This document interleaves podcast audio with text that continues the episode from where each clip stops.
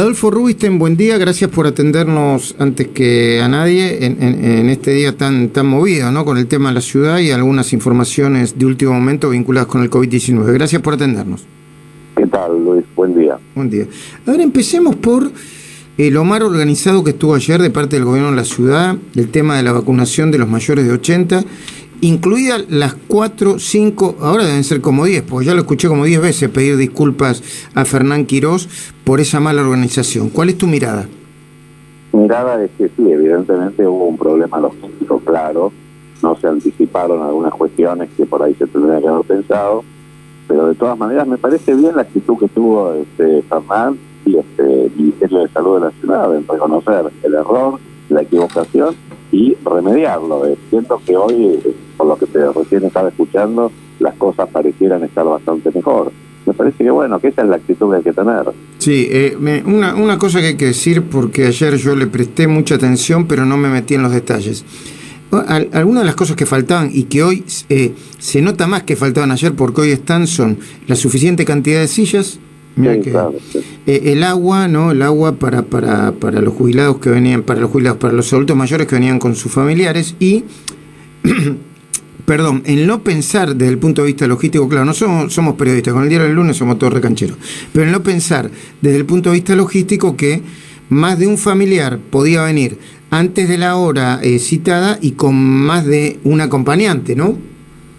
Absolutamente digamos, creo que ese fue el problema, digamos, sobre todo en los mayores de 80 años, este, donde hay muchísimas personas que realmente tienen una discapacidad o problemas de movilidad, con lo cual era, era atendible pensar en algo así.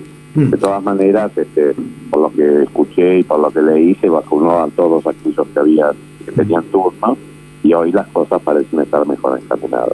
Bueno, hay, hay dos grandes temas que quiero eh, eh, que requieren yo mm, de la audiencia y de mi parte también eh, respuestas y obviamente tu opinión.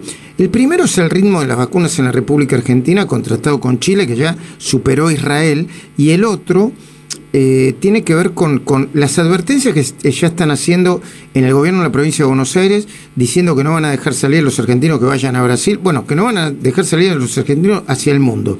¿Empezamos por el ritmo de vacunación, Adolfo? Sí, sí. La vacunación va muy lenta. Tenemos, como lo dije, dos juegos de botella importantes. Lo primero es la cadena de suministros. O sea, tenemos este, en este momento restricciones en el suministro de las vacunas, que no es fluido y eso, por supuesto, obstaculiza cualquier plan de vacunación eficiente, porque uno no sabe cuándo van a llegar las vacunas. De hecho, creo que el último este, que llegó este, lo hizo hace más. No te estoy escuchando bien, Adolfo. Eh, perdón, o tenés la, eh, discúlpame que me meta, o tenés la boca muy pegada al teléfono o, está, a ver. ¿Me escuchás mejor ahora? Ahora sí, ahora sí. No, lo que decía es que yo veo dos cuellos de botella importantes en esta lentitud en la campaña de vacunación. El primero es que no hay un fluido de vacunas. Y esto se ve, digamos, porque el último este, embarque, el último lote que llegó, creo que lo hizo hace casi 15 días, y, este, y no se sabe a ciencia cierta cuándo y cómo van a ir llegando los diferentes este, flujos de vacunas que permitan hacer una campaña fluida.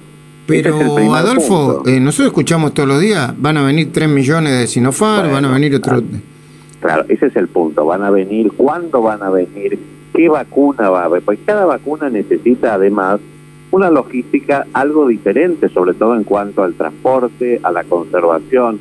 Esto hay que tenerlo previsto. Y lo que no hay es un horizonte de previsibilidad respecto al flujo de vacunas. Ese es el primer problema, problema que no tienen otros países, como por ejemplo Chile o ahora Uruguay, etcétera, o Brasil mismo. El segundo punto es que la campaña verdaderamente, aun cuando se contara con el suministro adecuado de vacunas, es una vacunación, una campaña de vacunación muy ineficiente que no pareciera estar conducida de manera integral por el Ministerio de Salud de la Nación, que es quien debiera hacerlo. Y está como muy delegada a las provincias o municipios y cada uno tiene, digamos, comportamientos y, este, y operaciones logísticas diferentes. Y esto es también un problema. Bueno, eh, a ver, eh, atravesemos, perdón, atrave no sé en qué lugar lo pusiste de importancia, pero para mí los vacunatorios VIP, la vacuna militante, el tráfico de vacuna, o como quieras llamarlo, yo lo pongo primero, ¿eh?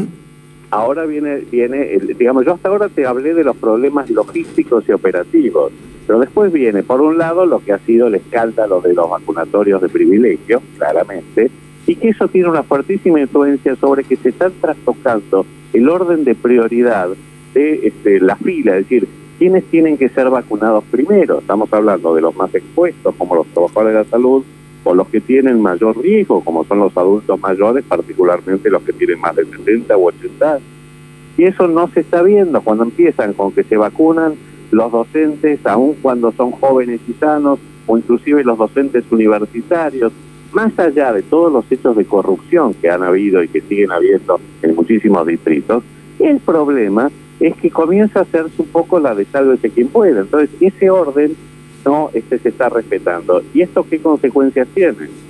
Eh, la, Argentina tiene que tener para la llegada del otoño, del invierno sobre todo, de acá tres, cuatro meses, tiene que debiera tener vacunada una altísima proporción de la población más vulnerable, que son los que se complican y se mueren. Y el problema es que a este ritmo y con este esquema de prioridades no vamos a tener siquiera una mínima proporción, con lo cual el impacto de la segunda ola puede ser muy grande. Ahora, de nuevo, Adolfo, parece una eh, eh, parece que hay que eh, repetirlo todos los días, pero el nivel de prioridad y de riesgo, el protocolo internacional que implica ese nivel de prioridad y de riesgo, ¿cómo es? ¿Primero, segundo, tercero, cuarto? ¿Lo tenés en la cabeza? Sí, claro, pero ese es el protocolo que tiene el Ministerio de Salud de la Nación. El mismo, y que no cumple. Exacto. Basado en la evidencia científica, empírica, en el riesgo, el primer grupo son los trabajadores de la salud, que particularmente los que están en la primera línea. La trinchera, la trinchera, no el adscripto, claro, porque hay trabajadores de la salud que están adscritos a un tele, a un tele, ¿cómo se llama? Un telemarketing. Eh, y, a un call center y no no me parece que sea prioritario eso. No, por eso lo, primero son los que tienen los que están en el trabajo de hospitalario, los que los que ven pacientes que pueden potencialmente estar infectados, eso es la primera línea.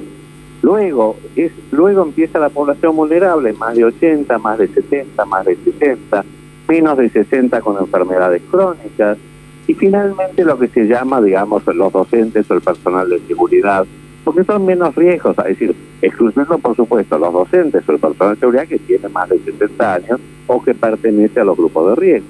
Pero el hecho de que uno empiece a ver que de golpe muchos docentes jóvenes y sanos se están vacunando cuando no se terminó de vacunar todavía a los trabajadores de la salud en primera línea. Cuando recién se está comenzando la vacunación con los grupos, con los adultos mayores, es un serio problema.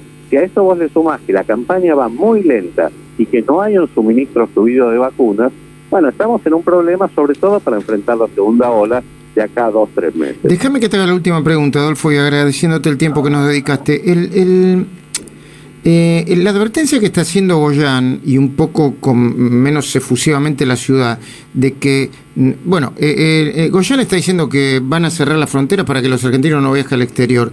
¿Es una buena medida para que no nos contagiemos de la cepa brasileña y británica? mira, en primer lugar lo que te diría es, yo no entiendo por qué es Goyán quien hace este anuncio. ¿Qué tiene que hacer el ministro de Salud de una provincia haciendo un anuncio que obviamente tiene una dimensión y una órbita que es nacional? En todo caso, esto lo tendría que hacer el Ministerio de Salud de la Nación.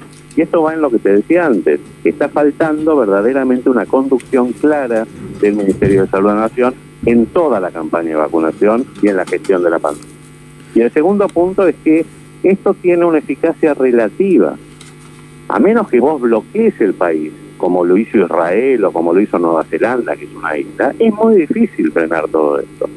Acá hay una suerte de carrera desenfrenada entre, por un lado, la vacunación que tiene que alcanzar a la mayor cantidad de gente posible, y por el otro lado, el virus que trata de sobrevivir. Y la forma de sobrevivir del virus es seleccionando variantes, digamos, que permitan o eludir la vacuna o ser más contagiosa o ser más este, eventualmente letal, porque son más contagiosos. Entonces es una carrera. Acá el, foco hay que ponerlo en acelerar la campaña de vacunación, conseguir más vacunas y vacunar más rápido. Esa es la manera de que podamos enfrentar adecuadamente la segunda ola, las variantes más este, contagiosas del virus y este, mitigar la expansión de la epidemia. Adolfo Ruiste, muchísimas gracias eh, por este por este tiempo, muy interesante.